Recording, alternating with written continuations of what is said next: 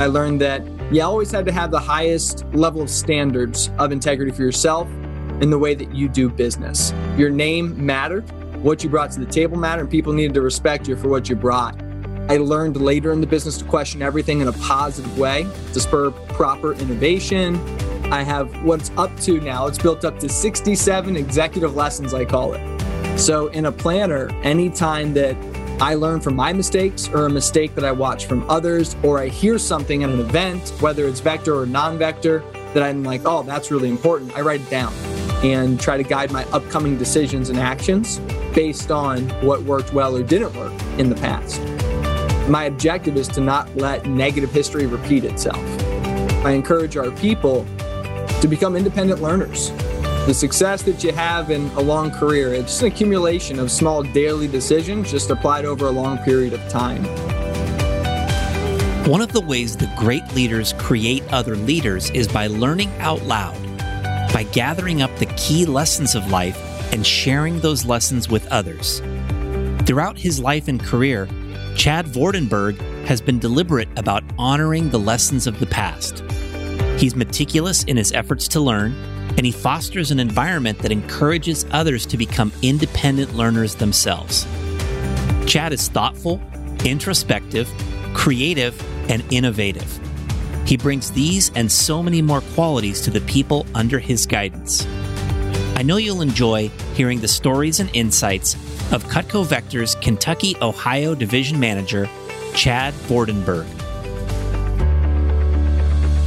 Welcome to Changing Lives Selling Knives. I'm your host, Dan Casetta. There's a generation of entrepreneurs and business leaders out there right now who are positively impacting the world using lessons and skills that they first learned from selling Cutco knives with Vector Marketing Corporation. This podcast was created to share inspiring stories from Cutco's most prominent alumni and current leaders. On this show, you'll meet successful entrepreneurs, best selling authors, superstar business executives, and transformational leaders from many walks of life. All our guests will have two things in common. One, they're all changing lives today through their work and their influence. And two, they all started out selling Cutco knives when they were younger. The lessons of the Cutco Vector experience are numerous, are compelling, and are real world concepts for business and life. Through hearing real life stories and hands on experiences, you'll gain insights that can help you in whatever it is that you do in life. Thanks for pressing play. Let's get on with today's episode. Hello, everyone. Welcome to the podcast. My guest today is Chad Vordenberg, the Kentucky, Ohio division manager for Cutco and Vector Marketing. Chad's time in the Vector business goes back to 2006. He was a college student at Ohio University, the Bobcats, they are right there. Uh, and he graduated in 2010 with a degree in education, became a district manager at that time, became a division manager in 2016 and is a member of the Cutco Vector Hall of Fame with over $20 million in career sales production. Chad, welcome to the podcast. Thank you, Dan. Great to be here. All right. I've been looking forward to getting together with you and having this conversation for a while. It's going to be fun. Uh, take us back to 2006 and tell us a little bit about how you got started with Cutco. Yeah, so 2006, uh, I actually walked in on a buddy and my mom doing a demo together. It was uh, quite an unusual way to find out about the job. I just turned in actually a two week notice to Panera Bread at the time that same day. Panera. After, yeah, after his demo, told me about the pay, told me about the experience. He said he actually liked his job, and that shocked me. And uh, so I said, you know what? I got three weeks before college starts. Let me interview, and if I get it, I'll try it out and see what happens. And this was Dan before the age of virtual demos. There were no smartphones or apps yet, so it was uh, I said, I'll give it two weeks and come back over winter break if I love it.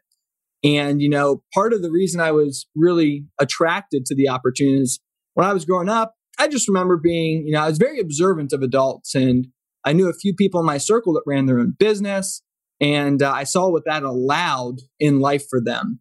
And mm-hmm. so when I was young, when I was 12, I started cutting lawns, started watching houses and, and animals for people. And I loved that I could do things on my own time it paid big bucks for you know 12 to 18 year old and so the rep position was naturally attractive to me just you know, it was more structured and professional. A good way to put what I love doing into action, which is get rewarded for your time. And if you do better, you get paid more. Right. Right. Exactly. Very cool that uh, you came in and saw a friend doing a demo, and that's what piqued your interest in the job. And so you started, it was August then, just before you're getting ready to go off to school?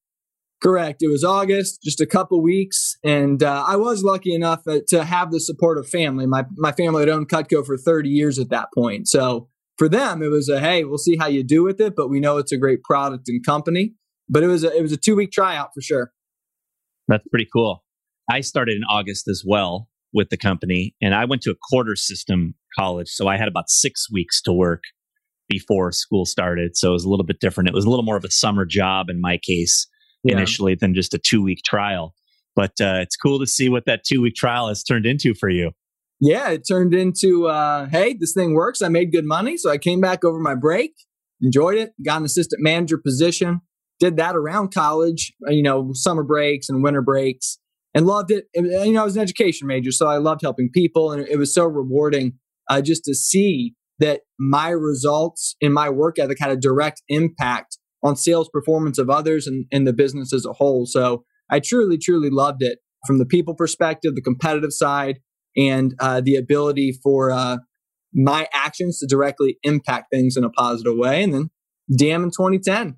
Yeah, outstanding. What What are some of the most valuable lessons that you learned during uh, your early days with the company? Oh man, I think back to those early days, I did learn from watching others, uh, good and bad, that you always had to have the highest level of standards uh, of integrity for yourself in the way that you do business. Your name mattered, what you brought to the table mattered, and people needed to respect you for what you brought. And I learned things, you know, from my manager. You know, I learned that uh, love was spelled T I M E, and that one of the most important parts of what we do is building relationships.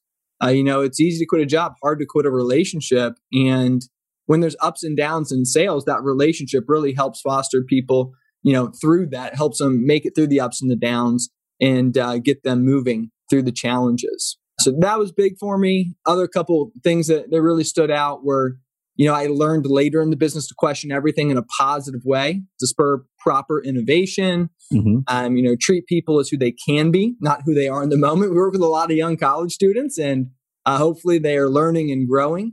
And so when you show people, hey, here's what I believe in you, and here's what I can see you doing, um, and ignore some of the things that happen in the moment, or uh, help them learn and grow from those lessons. You know, I learned that uh, early on. Um, and then I think a really important lesson, especially in our position, has kind of been more of an entrepreneurial role of running your own show here. It's, you know, I learned the business is it's never going to be as good as you want it to be, and it's never as bad as it seems. Um, so find a way to be happy and that your work doesn't define you work was work and uh, numbers on a, on a sales report shouldn't define who you are and that was important because I, I know as a, a, young manager in the business you can have ups and downs when it comes to good weeks bad weeks and uh, just you know emotionally detaching from that letting uh, yourself know that that doesn't have to define you. Yeah that's a very important point that you just made. I think that in vector competition plays a big role in people's motivation and that can be really good at times because it does force you to strive a little higher and, and it, you see these people that are achieving these great things and you try to envision how you can do those same things and helps you elevate your game for sure. But also it can be bad in that the competitive arena in Vector is literally brutal. I mean, there are so many incredible achievers here in this company that you know if you measure yourself constantly by the numbers that are being achieved that can have a negative impact on people. This is not to say that we shouldn't be results oriented because i do think we should. I think we should set goals and try to achieve goals but it's more important for us to be achieving our own goals and our own standards than it is to necessarily be competing with somebody else. What you said about the business is never as good as you want it to be and it's also never as bad as it might seem. That was a pretty interesting point, right? And you know, it, when you think about the way that we all view trying to be successful, even when we're achieving at a high level, it's easy just to see like, oh, I could be doing more here, I could be doing more there, and you know, it's like you said, it's never as good as you want it to be. But then also, even in those challenging times, for us here in Vector, we're pretty blessed to have a great opportunity that uh, even in the challenging times, we're still in a lot better shape than most people are, you know, in what they're doing. So, yeah, that's for sure. And if I were speaking to a young manager, I'd say, you know, the success that you have in a long career, it's just an accumulation of small daily decisions just applied over a long period of time. So if you know you're doing the right thing by you and your people, then you can feel good about where your business is and where it's going, I believe. Yeah. I like what you also said about treating people as they can be and understanding that we work with a lot of young people here in Vector. And young people, by definition, are learning at a very rapid clip and they're evolving at a very rapid clip. And a lot of the people that we work with are going to make mistakes. They're going to do something wrong. They're going to say something dumb from time to time. They're going to do stuff like that. That we, I think our job is to help them evolve past that in sort of the uh, cancel culture that exists today, I feel like there's a, a, people have a short fuse for other people making a mistake. And I don't know that that necessarily that sort of a short fuse works in a business like ours. I think that instead of pushing problems off to somebody else, our job is to take somebody and help them evolve, help them, you know, to learn and to become better as we're working with them. And that's a key part of what we do as leaders in Vector. For sure. 100% agree. Yeah. What, uh, Chad, were some of the most important experiences that have helped shape your career? Well, when I think back, uh, most of it's relationships, most of it's people that didn't need to, uh, taking you under their wing, teaching you some things about business, life, finances, and uh, those relationships that you know I leveraged to help me get better in the position or make it through tough times personally, professionally as a manager you know, I was also fortunate enough to be a part of a few task forces when we had those task forces created five, six years back. And I got to be surrounded by people that were really successful in our business has been around a long time. So I, I was on the new business development task force with Amari DeVay and that whole crew, on the PR task force with uh, Mike Muriel and Scott Dennis leading that. And so for me as an innovator on the core value index, uh, that really kept me engaged but not only did it keep me engaged, it allowed me to be around top performers and learn from them and see what that those small decisions applied over a long time could really lead to, not just in business success, but in the lifestyle that you got to maintain around having the success as a business person and, and being a good father, being a good husband, you know, having hobbies and passions you could actually pursue and not postpone until uh, retirement. You know, I, mm. I got to be exposed to people that were a little higher up in business. I feel very fortunate for that. And that was big. And I think there's there's two moments I think that really, you know, defined as a Vector as a place that I would really want to be. They both happen to be um, conference talks. So we have professional business conferences, and one of them, she was a high flying district manager at the time. And I had just returned from my first time abroad internationally alone, you know, on my own and uh, she was going through you know an opportunity message and talked about her travel and it was like something crazy like 13 countries that year and her business was still you know getting better and better year in year out even with that travel with that lifestyle. And i said you know what? That's something i want. I want the opportunity uh, to be able to take trips to travel to spend time with family raise kids and still have a successful business. And then i think when you know the second one that stands out we were at a, a conference in Niagara Falls before uh, we went to Olean, New York to visit the factory. And at the time, a veteran uh, DM, DVM, who had been with the company for many, many years, I remember he was giving a financial opportunity message. And he said, Look, I do not need to work another day in my life. My investments pay me over $1,000 a day. And that struck me as a place where, hey, if I put the time in, the work, I'll be financially secure and be in a position where I can take care of myself and my family. And I think those two things, I had just been attracted to travel when I heard the travel message. I was a young person trying to save for, you know, vacations, weddings, a house, and those types of things. And I was like, you know what, I, I can make this work here. And so those were powerful for me just to see and learn from the path of the many people who have paved the way for us to have what we have today in Vector. Yeah. Who were those speakers? Uh, one was uh, Kathy Kristen, and the other one was Rich Plaskin. That's awesome. Yeah. I, I obviously they've both been guests here on the podcast. And I think it's really interesting that, you know, your two of your most transformational experiences were being at an event and hearing a speaker.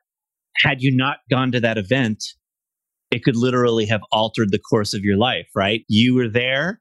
Had you not been engaged in those messages, it could literally have altered the course of your life in a, in a different way. And I just think it speaks to the power of learning experiences and it speaks to being engaged in what we're doing all the time, particularly when we're having a learning experience, really trying to get the most out of it because, you know, you were there, you were engaged, you heard from Kathy, you heard from Rich. Those two experiences really got into your head and have altered the trajectory of where you've gone and, and really had a profound effect on your passions and your interests and your skills in life. Yeah, for sure. Timing is everything. yeah. And you referenced at the outset that relationships have been a key part of your experiences that have shaped your career. Are there key mentors that you've worked with that stand out for you? For sure. You know, my original district manager, she's no longer in the business, but she was kind of a rock for me. You know, as I was a college student going through the ups and downs of life in college, um, you know, I was able to talk to her uh, as a key mentor. Um, you know, she, I had seen, she was kind of, I guess, four or five years ahead of me in life and had shown, I had seen what she had done, uh, not just with the company, but even studying abroad. She, you know, encouraged me to take that, that uh, leap of faith and go do that as well. And that was a game changer because that's how I met my wife. So um, thank you, Corey, for that. And uh, I, I, think Dave Powders for sure. He was my original division manager uh, we were the Tennessee, Kentucky, Ohio division. And uh, Dave was there to, you know, just show me the way in business, um, discuss things in life, and learned a lot about finance from him as well. And so, you know, I've always appreciated that in Vector, you know, people give back. They want to help others succeed and they're there for you when you need them most sometimes. And I don't think you can say that about a ton of businesses. Yeah, exactly. Now, I know that you are translating all of these experiences and lessons to the people you work with. And, you know, you're doing a great job in developing a lot of other young, talented people. Um, how, how do you translate these experiences and lessons in your in your work with others? I try to repeat the same things uh, that were done for me for them. That being there, building a relationship, being someone that they can come to, and, and you know, not be someone to judge them, but to support them and to help them through the path uh, that is being a district manager um, in business and in life. You know, I've always, you know, you work with all different types of people. So you look at our team now, and everybody's a little different and they appreciate different things. So, one thing I've always tried to do is treat others equally by treating them different. You got to manage to each other's strengths and uh, to be there to point them in the right direction most of the time. You know, we have one of the things as an education major that I learned in in school was, you know, as an education major, a lot of your time was just spent on inspiring students to become independent learners. And I think that's so important nowadays, not just to you know, go with what you're told, but say, hey, let me learn on my own. Let me find a way. So I encourage our people by saying, hey, here are the facts of where we've been. Here's the reality of where we are. And here's where we'd like to go. What do we think is the best opportunity there? And I think giving them the space to be a part of that growth, to be a part of the decisions for the future. Our team is great and they've led us in the right direction. We just had our best year ever in the KOD and uh, we're, we're pacing well ahead of that for this coming year as well. So I think creating independent learners as district managers, because you, as a division manager, while you want to be there to hold their hand at every moment, just like as a parent, you wish you could be there for every moment for your child. They do have to learn on their own. And so I think creating a path that allows them to make smart decisions without having to always consult you as the division manager, that that's been very important as well. Yeah. What does that look like on your team? Creating a path for people to make their own decisions and to, you know, learn through their own experiences, that sort of independent learner concept that you shared. You know, how does that manifest in your office or in your division? A lot of it's question asking. It's we get together a couple times a week and we say, hey, here's where we are, here's where we want to be. Um, and, you know, with so much that changes nowadays in the business world, we are constantly reevaluating our programs and making sure that we're doing what we believe in, uh, what we have confidence in, and what works. And so I think my role is just to educate them on the path of innovation, the path of what creates results in our business, and then listen to what they have to say. And, you know, we just guide the conversation. And I'm lucky to work with people that are willing to innovate um, in our Kentucky, Ohio division, people that are willing to say, hey, this is how we've done it, but might not be how we do it in the future. And I'm willing to change and adapt. And they've been a speedboat, you know, instead of an aircraft carrier. They've been able to switch and change directions on a dime instead of a couple degrees at a time. And it's been really awesome to be surrounded by great individuals and that have allowed our division and to do that. It, it paves the way for the branch managers and the new people developing with us. Yeah, and everybody really feels like they're a part of the process of building the organization. They're a part of designing the future of the team. And and when people feel that way, they're way more likely to be retained. They feel more ownership in the organization and there's so many good things that come out of fostering that sort of an environment. So it's very cool that you're doing that. Now, you also mentioned that uh, Rich Plaskin Dave Powders were instrumental in influencing you financially. Is that something that you translate over to your people as well, working with them on finances? It is for sure. You know, when someone gets into our leadership academy, we try to make, you know, money lessons a weekly portion of that uh, because it's so important, right? A true passion of mine is teaching people what I know about finances. And I'm not the I'm not the the expert in, but I have read a lot and I have experienced a lot with it. And you know, everything I learned came from inspiration from people within Vector, whether here or not uh, any longer. And then, uh, you know, they really inspired me to read, learn more about myself, so I can make informed decisions. So, you know, when I first started learning about finances, which I came from a family that didn't talk about it, came from a school that didn't teach it, and I just I read, I read, I read, and then I um, used that as a base knowledge for fundamental principles that I wanted uh, to have for myself going through life. I, I learned very, very early if you can manage hundreds, you can manage thousands. If you can manage thousands, you can manage tens of thousands, turn to hundred thousand, you know, and, and, beyond, right? And uh, so I think that that was really helpful. Um, you know, social media wise in this day and age, I try to follow accounts that uh, promote saving, investing, building a business because you are who you surround yourself with, right? And a lot of times, social media is what we surround ourselves, especially in quarantine. And so it's uh, good to have those influences. And so what we try to do is we look at it. And the reality is that uh, schools don't teach it, families don't talk about it in most cases. So we like to teach the basics of a rainy day fund, an HSA, what the importance is there. Um, Roth IRAs, delayed gratification. You know, I love talking about what $100 saved today could turn into in 30 years with compound interest. So is that really something you want to spend a hundred bucks on? Uh, or would you rather have that two, three grand later down the road, depending on how many years you have to invest? And so we try to kind of reverse the idea that it's taboo to talk about money because people need to know and, and they don't get that education. And so many people don't learn until they've experienced something that either sets them back or they wish they would have started 10 years earlier doing something. So we love that, that our people get to save a lot. Uh, you know, we're, we're known for that in our KOD. Our, our managers do save quite a bit. And uh, yeah, so that's, that's kind of the way we like to spread the financial knowledge around our Kentucky, Ohio division. Yeah. I, love that you're working on that actively with your people. If you were to ask a group of 20 year olds about some of their life goals, you're going to hear a lot of them who will say things like, well, I want to make X dollars, or I want to own my own home, or things that are directly related to making and accumulating money.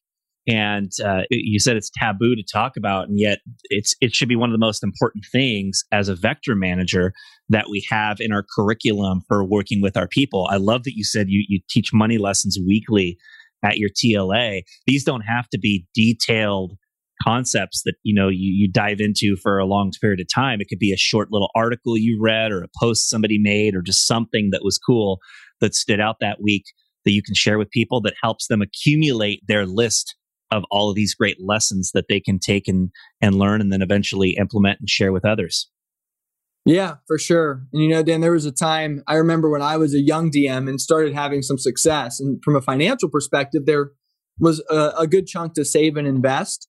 And I remember that time, I held all my money in a prominent bank that's a national bank. And I remember at that point, I had read a bunch of books. I had learned about fees and commissions and all those things that go along with investing. And I remember going into that bank and I remember going in acting unaware, dressing down a little bit, and just asked the, the guy, and I said, Hey, what do I do with all this money? He began to tell me about this fund and that and guaranteed returns of 17% and all these things. I was like, uh, that's not true.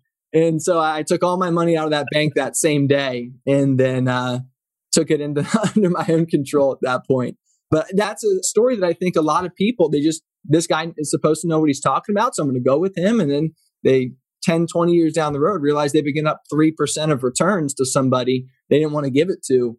And uh, so I've, I've always tried to take control uh, of my own finances through a point of spending a lot of time. Now it's not reading books, it's reading financial articles and boring stuff like uh, what the Fed's doing with interest rates on a daily basis. Yeah.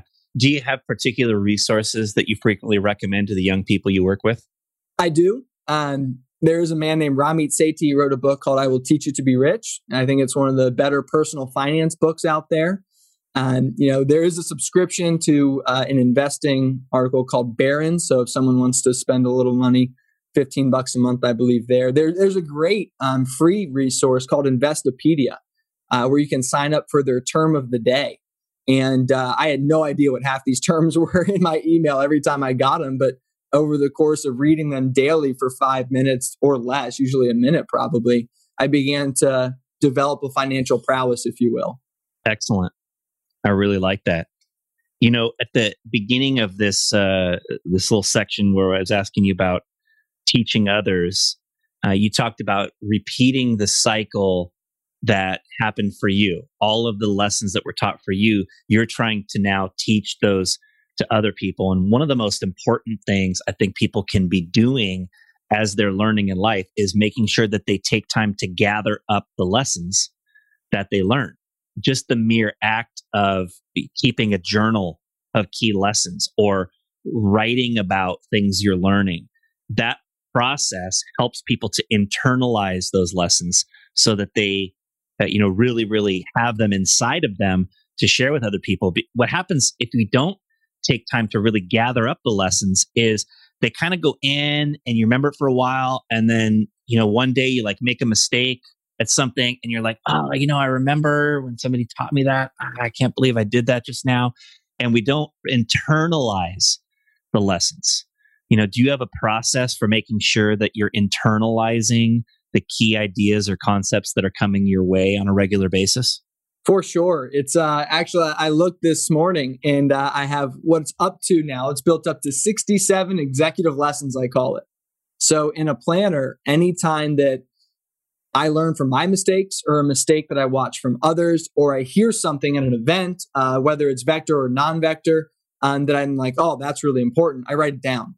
And I've got a, an ongoing lesson. I rewrite it, handwrite it every single year when I'm doing my, you know, planning sessions, I just browse over it, make sure I'm honoring the lessons of the past. I think sometimes something works so well, you stop doing it because uh, you forgot about it. And my objective is to not let negative history repeat itself. And so those lessons were tough. I learned a lot. I didn't want, you know, I wanted to keep that moving forward.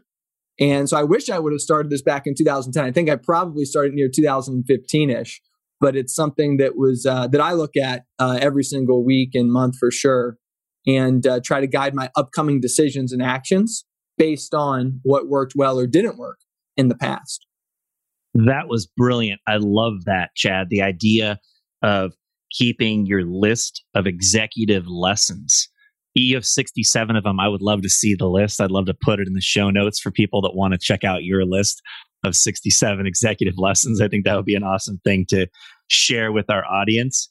Putting them in your planner is a great way to do this. I, I do the same thing. I still keep a paper calendar to this day. It's a monthly one, so it's not too overwhelming with its, with the level of its detail. I keep my daily stuff on my computer or my phone, but I keep a monthly planner. And as I'm going through an experience, I remember to myself, you know what? I need to make sure we do this. There was one lesson that I just had in regards to managing my region that I realized, oh, you know, in the middle of February, I realized I should have done this right at the beginning of February. And I wrote into my planner the lesson so that I remember it, so that as I'm reviewing my planner at the end of the year and my lessons, I can remember that and I can implement next February to make sure that I handle that better those sorts of things I think are really important for us to do so that, as you said, we don't let negative history repeat itself. And on the flip side of that, we're more likely to continue to repeat all of the positive lessons that we've learned um, so that we achieve a greater and greater level of success as we proceed and as we evolve in the business and in life. For sure. Yeah, that was just a great insight there about the executive lessons. I love that. Chad, what do you feel like are some of your core philosophies as a leader or in life in general? Yeah, there's uh, there's really two that that come to mind for me. Um, the first one, it's uh, from the author of, of, a book called The World of Three Zeros, uh, Muhammad Yunus. He's the founder of Grameen Bank, Microcredit. He's a Nobel laureate or Nobel Peace Prize winner, and also I think he won a couple presidential medals of honor as well. And he talks in his book about from the very beginning of time. You know, humans were hunters gatherers. They were creators. They went out and got what they wanted you know, to the industrial age of innovation to now where everybody, you know, can create a side gig, you know, a side hustle of something they're good at. The idea that, you know, you can create for yourself. You can create for the future of yourself. You can create for the future of others. Um, and you know, there's a quote that I saw at one point. Um, I don't, I don't remember exactly what it was, but it was a quick story of the CEO shows up to work in a new Ferrari. Employees say, "Oh, that's a really nice car." he says, yeah, if you work really hard, uh, put all your time in, sacrifice your blood, sweat, and tears for this company, I'll get a new one next year too. And, uh, for me, it was always like, I want to be working towards something that I feel like I'm growing, developing my future, creating, doing something that'll impact others, and not just putting in time for money. Um, mm-hmm. So I think that philosophy, you know, Muhammad Yunus in his book, it's a very long quote, but essentially it's people are born to be creators and be entrepreneurs, not work for another entrepreneur. And uh, there's great detail in there, but I really like, I, have tried to follow that. You know, I grew up in a family business uh, for all the goods and bads that came with it. I, I got to see those and learn from those from a young age. And, but I knew that, you know, if you're taking control of your destiny, um, then you're going to be in a position to uh, do the things you want in life and not have to put those things off or kick the bucket down the road to retirement or anything like that. And so I think that's a, a really big philosophy for me, for sure. And I like that one, Chad, that people are born to be creators. I think that any young person coming up the ranks in Vector can really be attracted to that element of being able to put their own spin on an organization, to be able to run their team in the way that they want and their, their own image, to bring the ideas and concepts and mantras that they want to spread to people and that you know they're building something that's in the image of their own self and yeah. that's a really powerful part of what we do. I like that a lot. Yeah so that's one. I think the second one was kind of just you know, there's a quote out there that says we have two lives. The second one starts when you realize you only have one. And I remember hearing that and I was like, whoa, a lot of times people, you know, what no matter what you believe, you're probably on this earth once. And they say, oh, this will eventually happen, or, or I'll do this later, or that gets kicked down the road as well to when they might have more time. And what I found is that for me, you know, you have two paths in life either a path where you choose what you do or someone else chooses for you. And so I always wanted to be in a position of choice, you know, to honor the things that I love, the way I wanted to live, you know, friends, family, travel, cycling, whatever it is, and uh, ignoring the things that don't fulfill me and, and the things that matter. Um, so that I think that's another philosophy too. I love that one. So the quote was that we all have two lives. The second one begins when we realize we only have one. There it is. Is that right? Mm-hmm it's pretty powerful to think about what that means. It, uh, I just think about the idea of just living life with intentionality, right? When you realize you only have one, right? It changes, uh, it changes the game. What does it look like for you, Chad, to be living your life in an intentional way?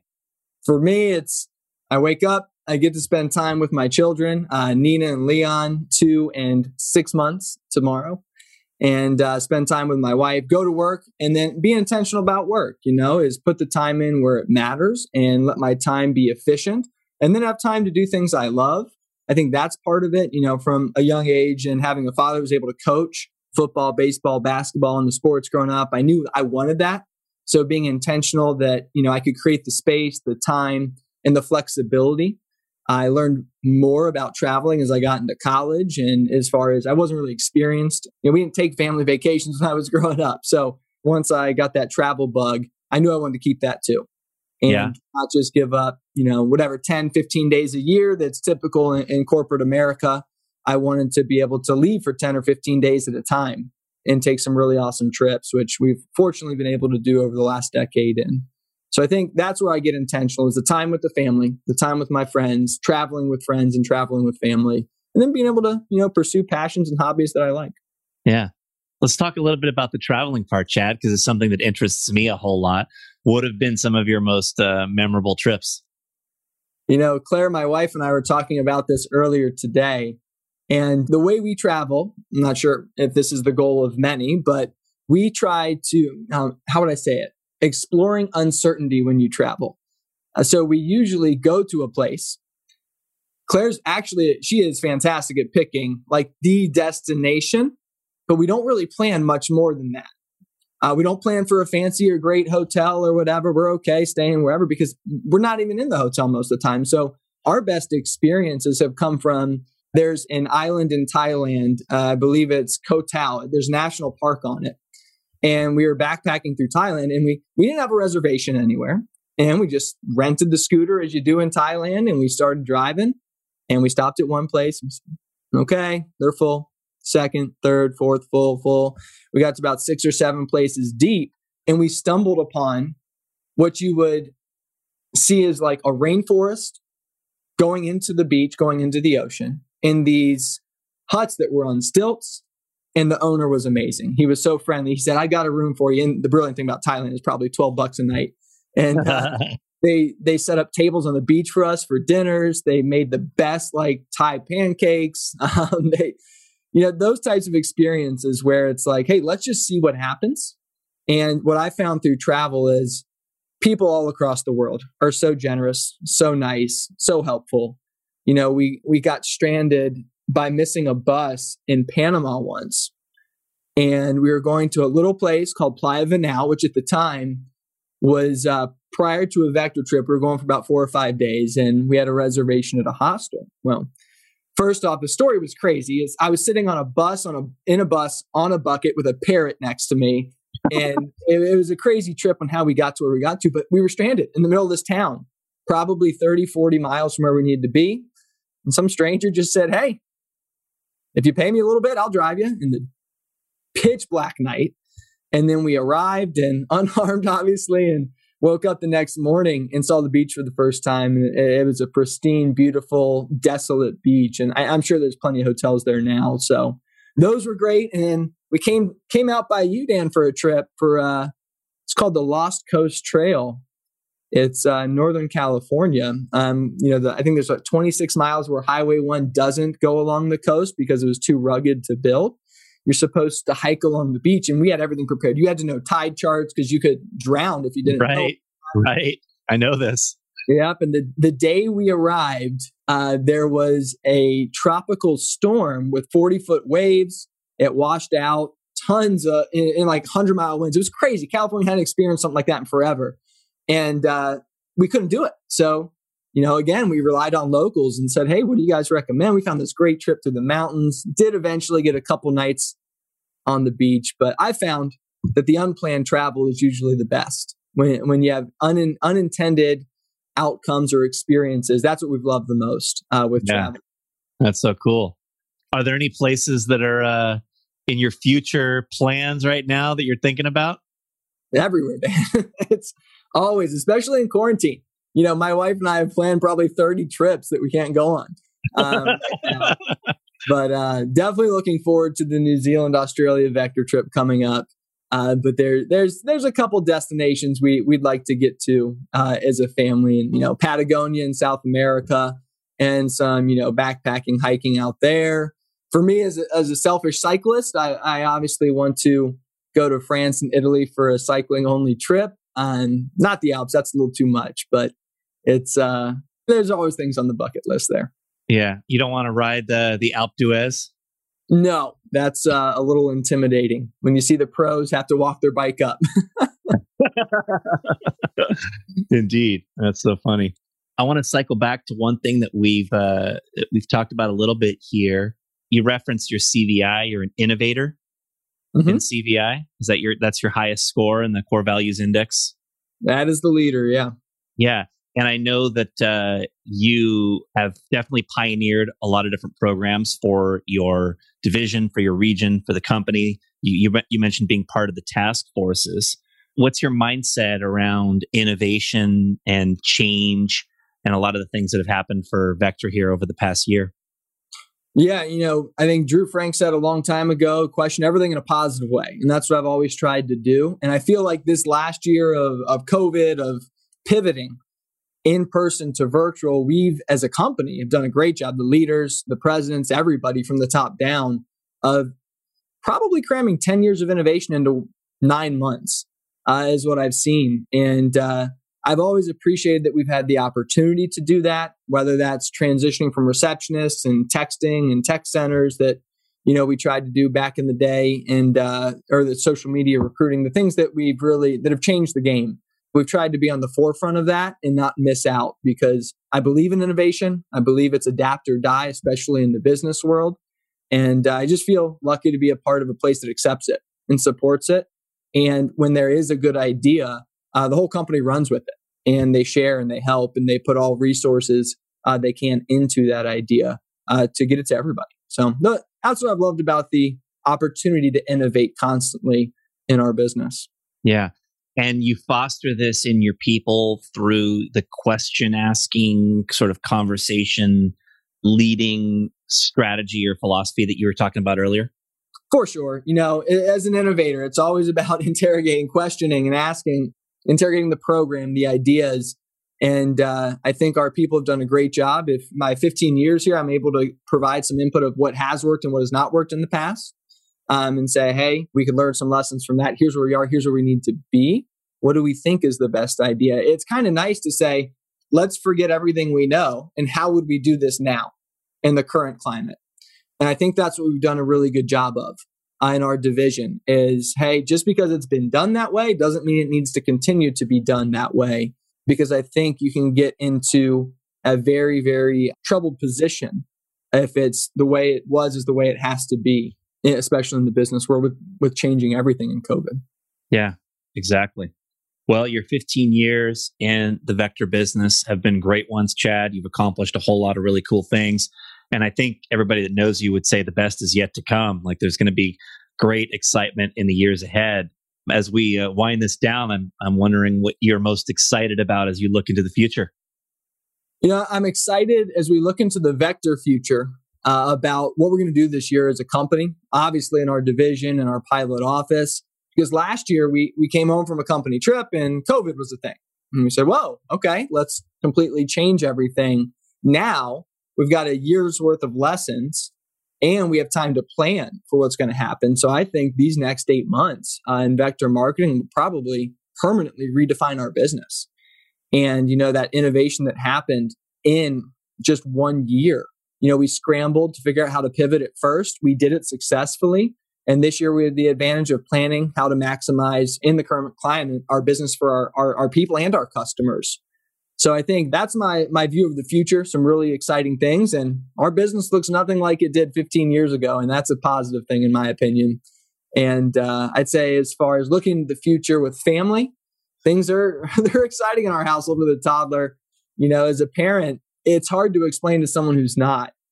But even the little thing that your child does and learns on a daily basis, that's like you winning like the biggest cycling race you can win, right?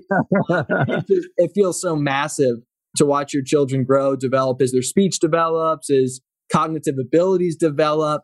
You know, that's where my children are right now. So it's just so fun. And uh, to see them growing day by day and to think about what their future holds as well.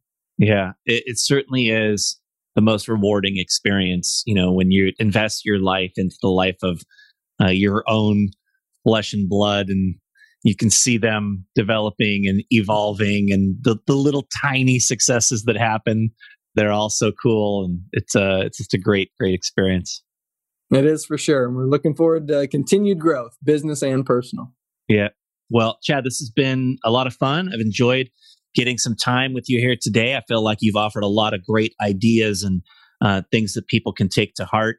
And I appreciate you making time and being a guest on the podcast. Yeah, thank you, Dan. It was a pleasure. All right.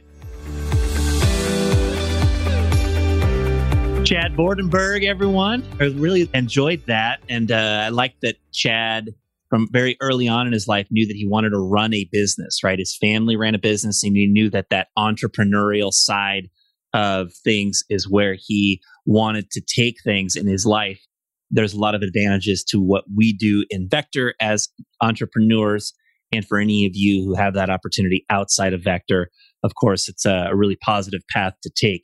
The two moments for Chad were both messages he heard one from Kathy Kristen about travel and one from Rich Plaskin about financial well being.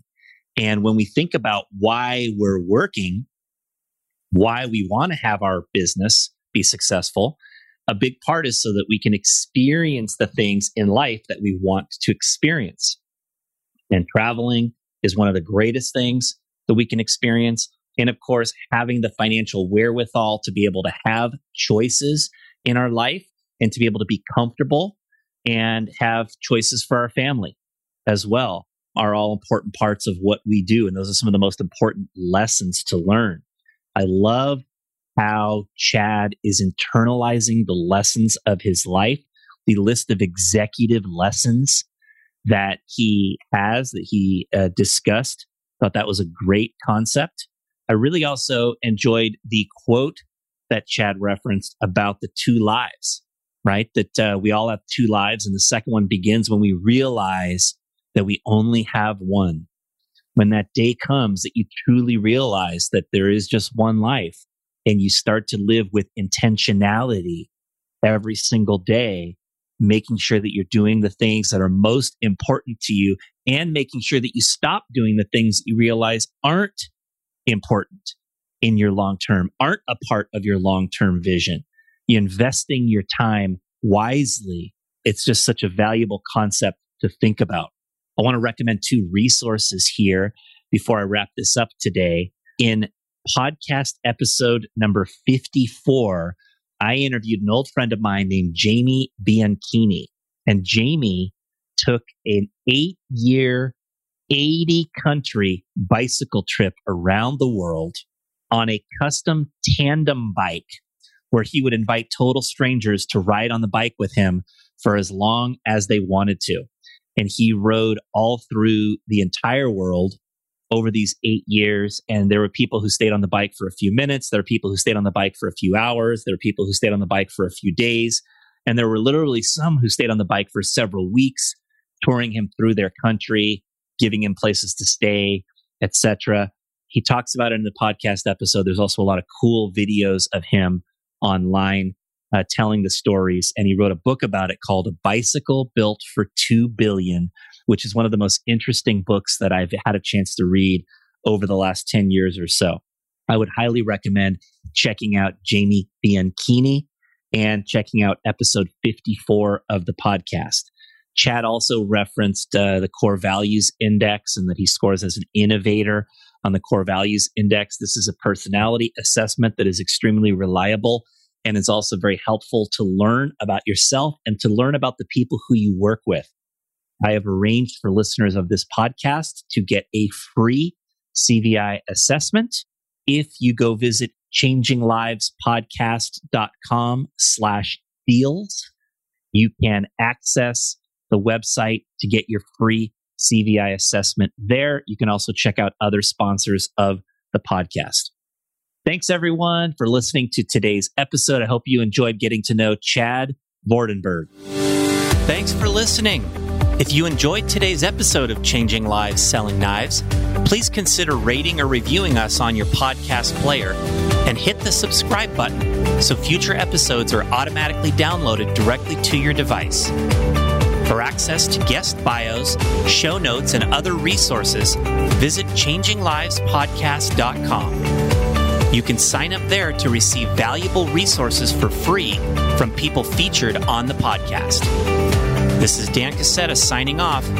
We'll be back in a few days for our next story about changing lives.